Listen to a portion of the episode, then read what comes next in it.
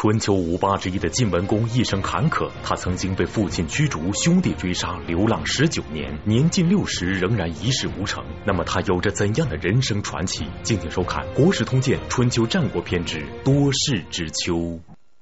在春秋争霸的过程中，地处山东的齐桓公首先崛起称霸。这得益于齐桓公博大的胸怀，能够不计前嫌的任用与他曾有一箭之仇的管仲。管仲为齐桓公入朝理政长达四十年，这四十年间，齐国天下太平，而齐桓公则甘愿过他甩手掌柜的日子。但这并非千秋万代之计，管仲和齐桓公都将走到生命的尽头。在齐桓公之后，接过他霸主大旗的，并不是他的儿子，而是晋国的国君晋文公。那么晋文公有着怎样的人生传奇？他又走过了怎样的崛起之路呢？百家讲坛栏目邀请江西师范大学方志远教授为您讲述系列节目《国史通鉴·春秋战国篇》第三集《多事之秋》。呃，我们上一次谈到齐国在尊王攘夷的这种旗号下高歌猛进，那么另外一方面呢，齐桓公又在管仲的承诺之下，他。不断的享乐，享受生活，但是这个好日子一晃就四十年了。管仲在齐国执政也差不多四十年了，四十年一下来，管仲也就快近八十岁了，垂垂老矣。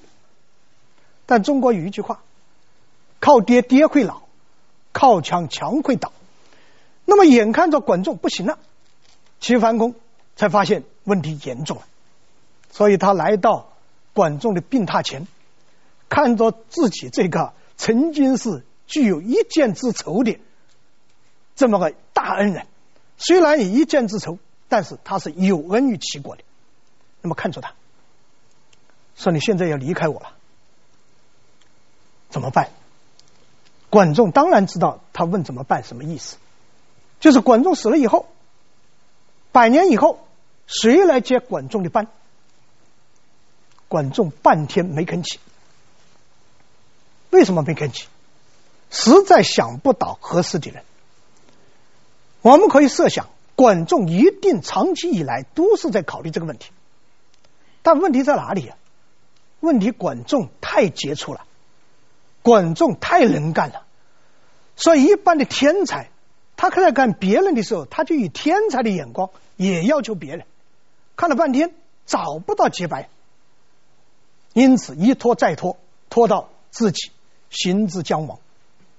齐桓公看着他，等着他。只见这个管仲口张了几下，也说出了几个名字，说出几个名字，马上自己又摇头又否认，实在找不到。那齐桓公着急嘛，你不说我说，那么齐桓公就向他说了几个。自己认为可以的人物，哪几个？说了三个。第一个叫做易牙，第二个叫做树雕，第三个是公子开方。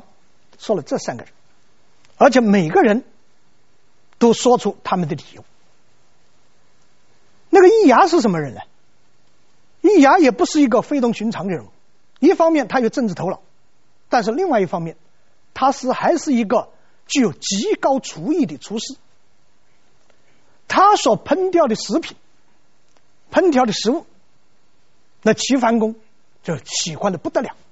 恐怕他的厨艺丝毫不下于我们曾经讲过的另外一个人，谁？商汤的国相伊允。老子曾经有一句话，说是治大国如烹小鲜，实际上说的就是那个伊允。伊允不是投靠到一个贵族家里做厨子吗？后来能够见到商汤吗？那么这个易牙也具有这种高超的厨艺，实际上恐怕也有点想下学伊允。厨厨艺是一个敲砖的敲门砖，关键想接近齐桓公。结果有一天，易牙又给齐桓公一盘美味佳肴。一盘肉，齐桓公一吃之下，啊，太好吃了，比以前吃过的都要好吃。等到齐桓公吃完了以后，易牙垂泪了，垂泪干什么？齐桓公说：“我说好吃，不是很高兴的事吗？”易牙说：“我难过。你为什么难过？因为您吃的是我的儿子。”他为了使齐桓公高兴，把自己还在襁褓之中的儿子做成美食给齐桓公吃。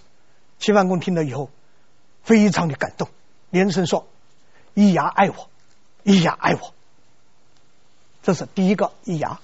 第二个叫树雕，树雕是什么人呢？也是极有才能的人，特别具有管理才能。他可以把齐桓公身边的事管理的井井有条，但是作为一个男人又不能到宫中来服务，那怎么办？他自宫，自宫变成什么？自宫成宦官，所以他是个患者。那么因为这个事情，齐桓公。也特别的感动，说：“真难为你了，为了为我服务，你竟然连自己的身体都不顾。”那树雕豪言壮语：“只要能为您服务，我这个身体算什么？”齐桓公一听更加感动了，连说：“树雕爱我，树雕爱我。”第三个叫公子开方，公子开方是什么人？魏国的。国君的继承人，他竟然抛弃这个继承人的位置不要，来到齐国为齐桓公服务。但是我们可以想一下，我上次说齐桓公的母亲是魏国人，而这个公子开方是从魏国来的，非常有可能这个公子开方和齐桓公的这个母亲那个家族是有渊源的。那么齐桓公有一天问他。恐怕也经常问他，说：“你现在为我服务，一干就是十多二十年，难道你不想念你的祖国，不想念你的父母吗？”一说到这个，公子开方就泪流满面，说：“我哪里不想啊？人莫过于亲，亲莫过于父母，我也想他们，但是为了为您服务，我一切都可以抛弃。”齐桓公很感动。连声说：“开方爱我，开方爱我。”他一边说，管仲一边笑，实际上是苦笑，一边摇头。齐桓公一看奇怪了，这么优秀的人才，这么忠于我的人才，怎么就不可以了？管仲看着这位君主，他的伟大之处在于心胸坦荡，自己跟他有一箭之仇。他竟然把自己从阶下囚变为座上宾，而且委以国政，用人不疑，疑人不用，把整个国家交给他管理。但是这个君主最大的毛病也就在这里，也正在因为他心胸开阔，把天下人都看成是好人，在他眼睛里头，天底下几乎没坏人。所以管仲更加担心，他跟齐桓公说：“有我在。”这三个人是没关系的，一旦我不在，这三个人恐怕对您不利，所以你一定要疏远他们，最好把他们驱逐出齐国。那齐桓公耳朵里面听着，心里就嘀咕：有这么严重吗？但是在管仲死了以后，他还真的遵从管仲的遗嘱，把这些人驱逐出去。但是，一段时间以后。觉得生活一点乐趣都没有，你看看想吃好的，没有这个呃易牙跟他烹饪，他觉得什么都不好吃。宫中管理没有树雕在这里管理也一塌糊涂，而没有公子开方，他觉得像抽掉了什么样的，觉得很不开心。于是他想，是不是管仲多虑了？这些人也不至于那么坏吧？把他们又招回来了，君臣之间重新其乐融融。呃，管仲毕竟还是要死去。实际上，齐桓公见管仲还有一个更重要的问题应该问，但是他没问，或者说不愿意问。什么事？不但管仲需要接班人，他也需要接班人。管仲死的时候，齐桓公也年过花甲了，也面临着要接班人的问题啊，但是他也没有选好。所以在管仲死了以后两年。齐桓公得病了，而且一病不起，这样就好了。他的几个儿子之间相互争夺，谁也不服谁，因为齐桓公没有指定接班人，没有培养接班人，所以整个齐国就乱了。那么三位怎么办？易牙、树雕、公子开方，他们这个时候没有功夫管齐桓公了，因为齐桓公将要死去，他们需要的是寻找新的国君，所以同时投入到那场内乱之中。那么伟大的齐桓公，春秋第一霸的齐桓公，最后在病中，在卧中悲惨的去世。死了以后十多天，臭气出来，外面的人才知道，然后把他安葬。你看，一代英雄就这样走了。齐国在管仲和齐桓公死后迅速衰落，中原的超级大国晋国随后称霸。那么晋国是怎样崛起的？他的国君晋文公有着怎样的故事？《国史通鉴》之多事之秋。齐国迅速崛起，成为霸主。主要归功于在国内推行的管仲模式，但也由于管仲的不可复制，人亡政息在所难免。在管仲和齐桓公去世后，齐国的霸主地位迅速衰落。当齐桓公正在为接班人发愁时，位于黄河中游的超级大国晋国正在崛起。也正是晋国的国君晋文公终于接过了齐桓公霸主的大旗。那么晋国是如何发展的？晋文公又有着怎样的故事呢？齐国在齐桓公的这个领导下发展的过程中呢，晋国也进入了一个快速发展的时代。这个时代处于两个国君的时代，一个晋武公，一个晋献公。特别是在晋献公时代和齐桓公几乎是同一个时代。那么，当齐桓公高举尊王攘夷的旗号成为霸主的时候，晋国怎么办？晋国正在埋头苦干。他建立了两个军，一个上军，一个下军，国君领一个军，另外一个大臣领一个军。他比这个时候应该说比齐国还是要弱一点。齐国三个军，他两个军。但是晋献公埋头苦干，努力工作，不断的发动战争，一共发动了十二次战争，每战皆胜，一共灭了十七个国，还有三十八个国表示听从他的领导。所以这样一来，齐国在东边称霸了，晋国在中部地区强大起来。呃，特别要命的强大是，他征服了一个国家，灭了一个国家，这个国家叫利龙，啊，把这里一个应该是游牧民族或者狩猎民族把它灭了，灭了厉国。在这厉国呢，就带来了两个漂亮女孩子。姐姐尤其漂亮，所以人们把她叫做厉姬。另外，他还灭了一个国，这个国也很著名，叫做过国。为什么著名？因为我们有个成语叫做“借图灭过”。有两个诸侯国，一个叫做虞国，一个叫做过国。晋国都想把它拿掉，但是如果一拿，怕这两个小国联合起来，战争就不好打了。结果有人向晋献公出了一个主意，出了一个什么主意？叫借图灭过的主意。向虞国提出，我们是友好邻邦，但是那个过国得罪了我们，我们想借你的路去灭这个过国，灭了以后，土地财产我们均分。这是引诱。当时虞国就有人提出，绝对不能听信。晋国这是狼子野心，但是虞国的国君不敢得罪晋国，同时也想占点小便宜，所以为什么说小便宜不能占？他一起这个占小便宜的心，就让路了，让晋国的军队浩浩荡荡通过虞国把过国灭了。灭了过国以后，虞国国君很高兴，准备坐等胜利的果实，谁知道晋国的军队在回城的过程中，顺手就把虞国灭了。这就造成了中国一个又一个成语，叫借图灭国。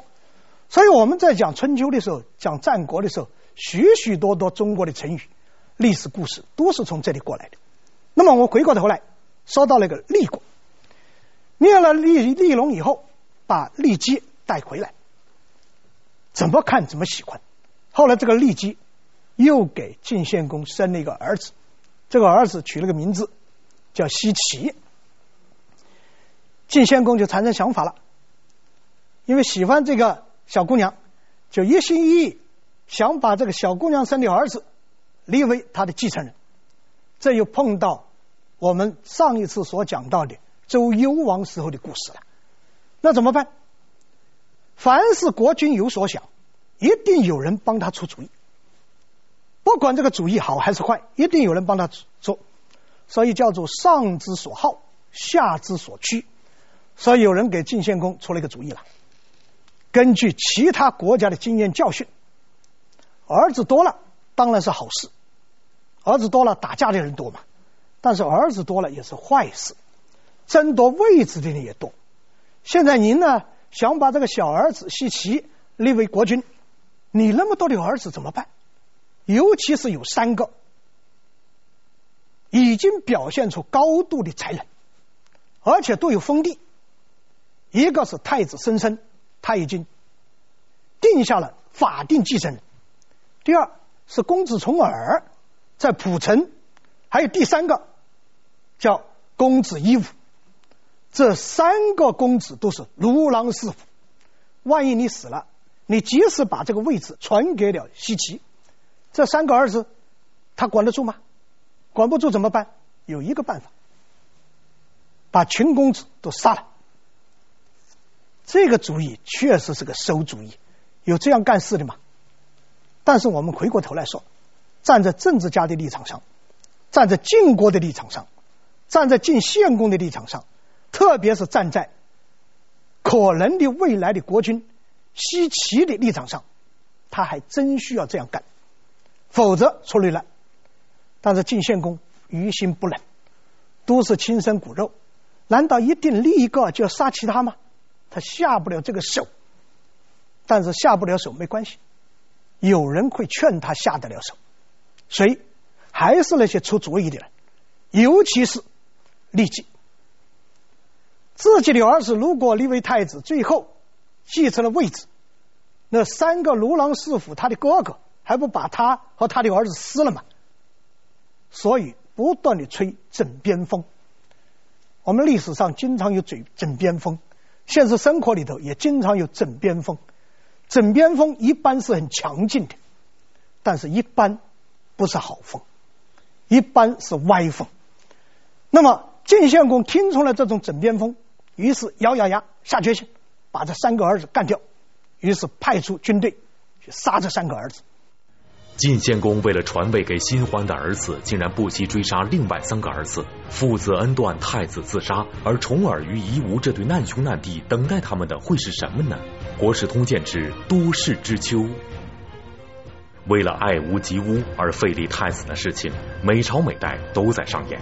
但像重耳兄弟的父亲晋献公这样，为了立新欢所生的小儿子，就要下令追杀另外三个已经人到中年的儿子，做到如此凶残的还真不多见。这个斩断父子恩情、灭绝人性的命令一发出，重耳兄弟的命运会如何呢？这三个儿子怎么办？老大申生，太子，有人劝申生逃跑。这种事情很有意思，这边派军队去杀，那边实际上送信的人早就出去了，都有内线，都有朋友。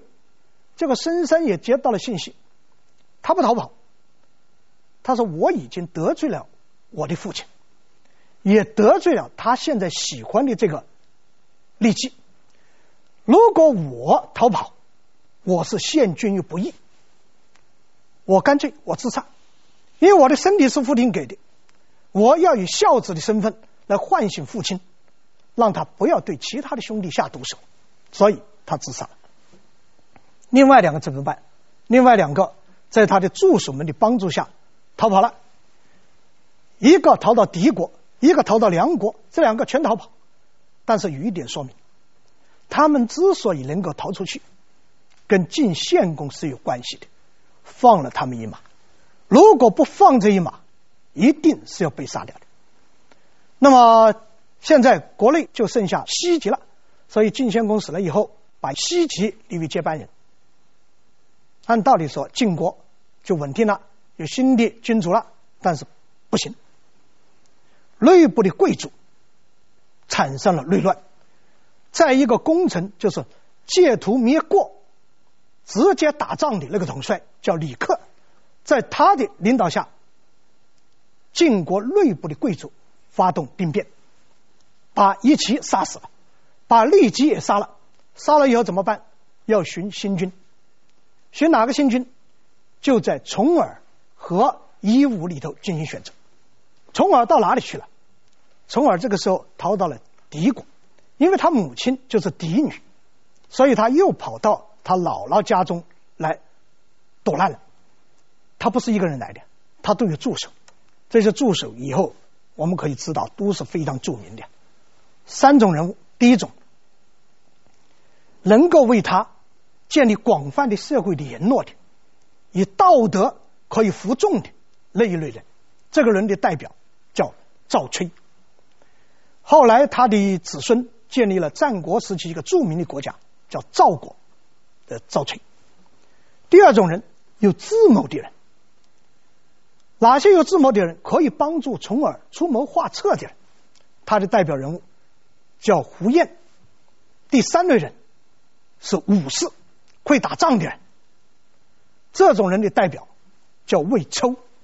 这个魏抽是非常彪悍的一个人物。后来，他的子孙、他的后代建立了战国时期的另外一个国家，叫做魏。所以，赵、韩、魏三国这里已经出现了两个了，他们的祖先。大家一合计，晋国发生内乱，到底情况怎么样，还摸不清楚。所以，重耳这一支他的谋士们就给他出主意：我们暂时不动，坐观其变，看看还有什么问题。等到形势明朗了，我们再去。你看，这是他们的选择。但是有的时候，机不可失，时不再来。他这边选择不去，那么李克派来的使者觉得国无君不行啊，就找夷吾。那夷吾在哪里？在梁国。实际上，夷吾跟重耳才是真正的难兄难弟。他们两个人的母亲都是嫡女。而且两个人的母亲是姊妹，重耳的母亲是姐姐，夷吾的母亲是妹妹，所以当逃跑的时候啊，这个夷吾就准备也逃到敌国去，但他的助手们不同意，说重耳已经到了那里，我们如果去，这不表明是一伙的吗？如果国军派军队来，那敌国抵挡得住吗？还不把我们交出去吗？所以说，这个夷吾手下也有高人，那么。李克晋国的使者一来，这个夷吾和他的助手们一听，重耳这么好的机会都放弃，那么我们不能放弃，所以夷吾想立即回到晋国去继位，但他的助手们告诉他，发生内乱的人一定是有所求，从而之所以不回去，是因为看不清形势，我们逃到梁国来，实际上有另外一个目的。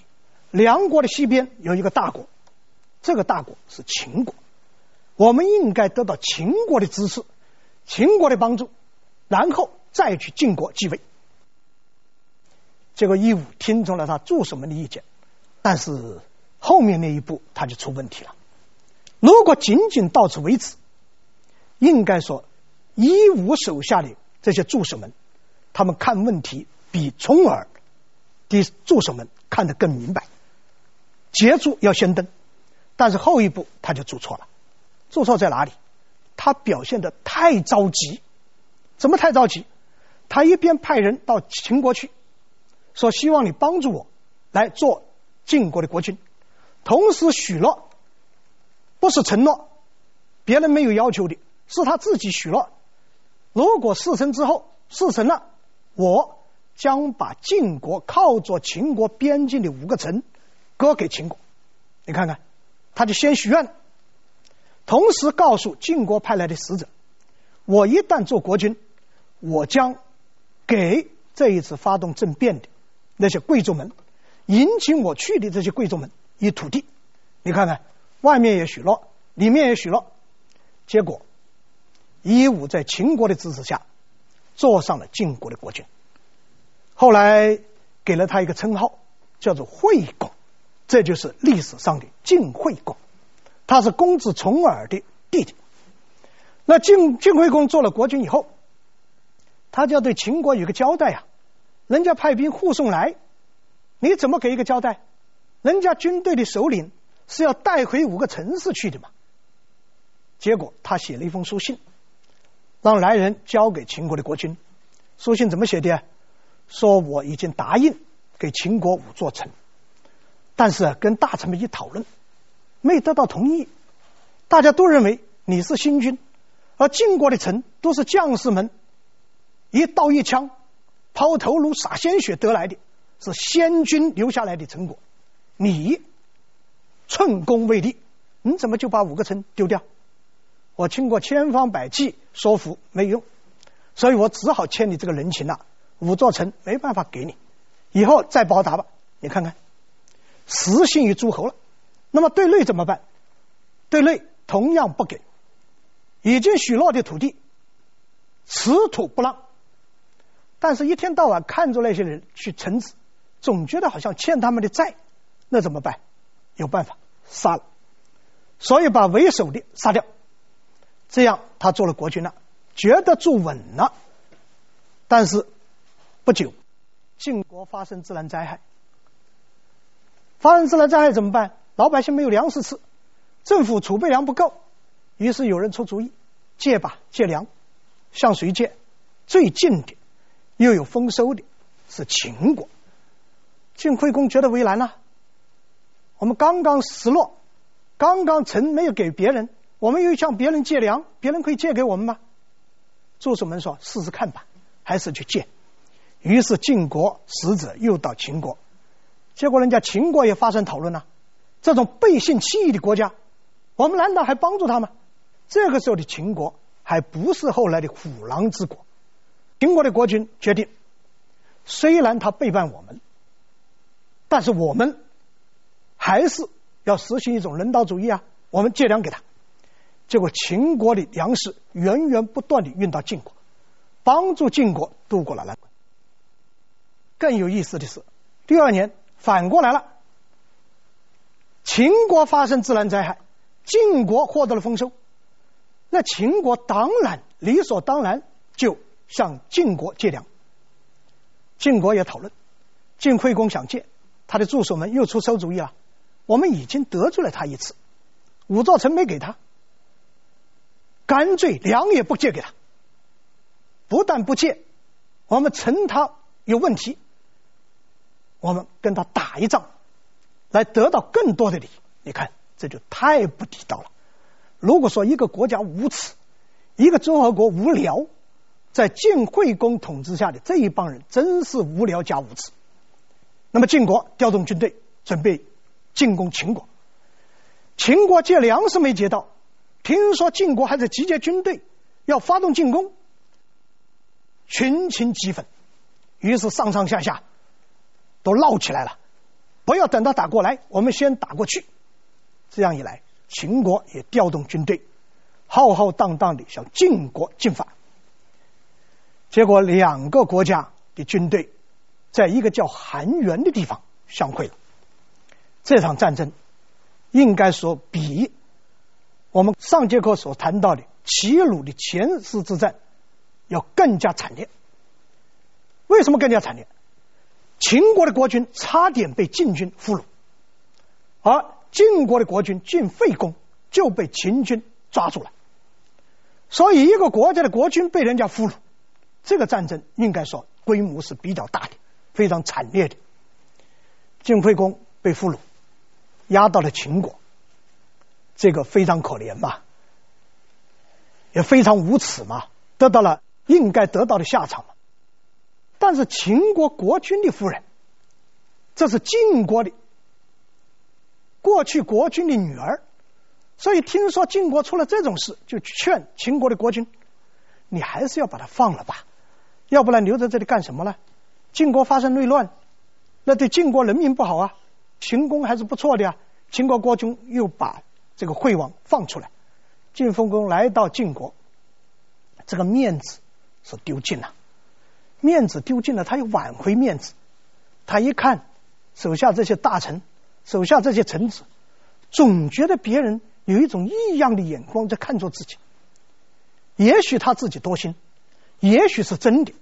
于是他想到，他们这样用异样的眼光望着我，可能是在等着另外一个人，等着谁？可能是等着公子重耳。他们可能是有二心的，那怎么办？这个位置要稳定，必须除掉一个人，除掉谁？除掉公子重耳。所以刺客又派出去了，要到敌国去刺杀公子重耳。一个六十二岁流亡国外的老人，究竟如何登上晋国国君宝座，并最终成为春秋五霸中的第二霸呢？敬请关注《国史通鉴·春秋战国篇》之晋文霸业。从我们普通人的角度来看，晋文公重耳的命运实在不好。先开始国中立太子，因为有哥哥在，没他的份儿。后来父亲要新立太子，重耳人到中年还被追杀，父子恩断义绝。当弟弟当了国君以后，本以为从此太平无事，谁又想树欲静而风不止，弟弟竟然也要追杀他。那么此时的晋文公身在何处？已经流浪多年的他，还会有怎样的坎坷路呢？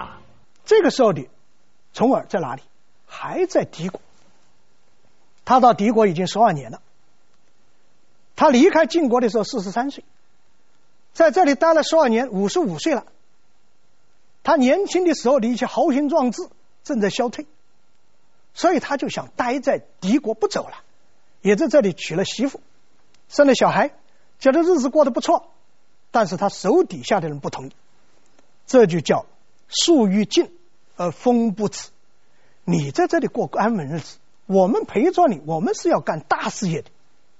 这个时候正好从晋国内部传来消息，说要派人刺杀，所以在这种情况下，赵崔、苻偃、魏抽以及其他等等的助手。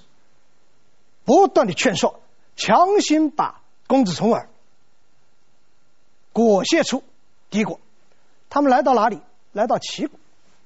那个时候，管仲已经死了，所以大家跟重耳出主意，说他现在正需要人才，我们到齐国去，可能会发挥我们的这个人生价值。结果来到齐国，齐桓公真是了不起，用上宾之礼。接待了公子重耳以及他的随行人员，每个人都配备车马，而且还把齐女，齐国宗室的一个女儿嫁给了公子重耳。这个齐女既温柔又漂亮，还年轻，所以公子重耳从此在齐国住了下来。但是不久，齐桓公死了，齐桓公死了，齐国陷入内乱，别人也排斥他们了。一帮来自晋国的如狼似虎的人，看一下，个个有谋略，个个有武功。如果到我齐国来，那我们怎么带你们？所以在齐国也受到排斥。结果这一批人就决定，公子重耳还必须离开齐国。离开齐国到哪里去？争取离晋国近一点，看看有什么问题出现，争取寻找机会。但是公子重耳坚决不同意。结果他们就密谋，众人密谋，一定要把他弄出去。这里就出了一个故事了。这个什么故事啊？说他们密谋的时候是在一棵树下，但是他们没有想到，他们密谋的时候被齐女的一个婢女听到了他们策划的这个秘密，而且这个女婢把他们的策划告诉了齐女，就是重耳在齐国娶的媳妇。没有想到这个齐女还真是奇女子，他立即把这个女婢给杀了，怕她泄露消息，同时找到苻偃，找到赵崔，和他们共同来讨论如何把重耳弄出去。大丈夫不能在这个逍遥乡里面，你要干事业。这个时候，公子重耳多大岁数啊？六十了，他到齐国都四五年了，年近六十。这个重耳不同意，不同意怎么办？齐女好酒接待他，好年安慰他，然后把他灌醉，灌醉了以后，用车开到郊外，郊外什么赵崔啊、符延呐，已经把自己的行李已经准备好了，把这个罪人搬上车，然后扬鞭催马，车子就向西进。等到公子重耳一觉醒来，酒醒了，到什么地方了？不知道，还听到路上这些人在津津乐道，说他们如何用阴谋把自己裹挟出来，极其的生气，抄起武器就要杀胡燕，因为他认为胡燕是首谋，而且胡燕呢，妹妹又是嫁给重耳的，所以是他的大舅子，更亲一下，更轻，所以他抄起这个武器。追这个胡燕，胡燕就逃跑。从而说：“如果事情不成，我要生吃了你。”这个胡燕一边跑一边开玩笑：“我年纪都这么大了，有什么好吃的嘛？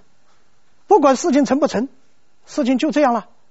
灵芝已经不见了，齐国也出来了。于是，一路上流荡，到了这个国家，有的国家接待他；到了那个诸侯国，那个诸侯可能又不理他。这样凄凄惨惨。”来到了楚国，这个时候楚国的国君叫楚成王。这里注意，在所有的诸侯国里头，首先向周天子真正在名义上叫板的是楚国。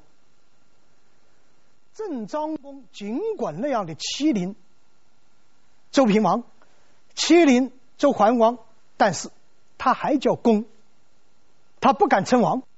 但是楚国已经称王了。这个时候在位的是楚成王，楚成王用接待邻国的君主的规格来接待公子重耳和他的随行人员。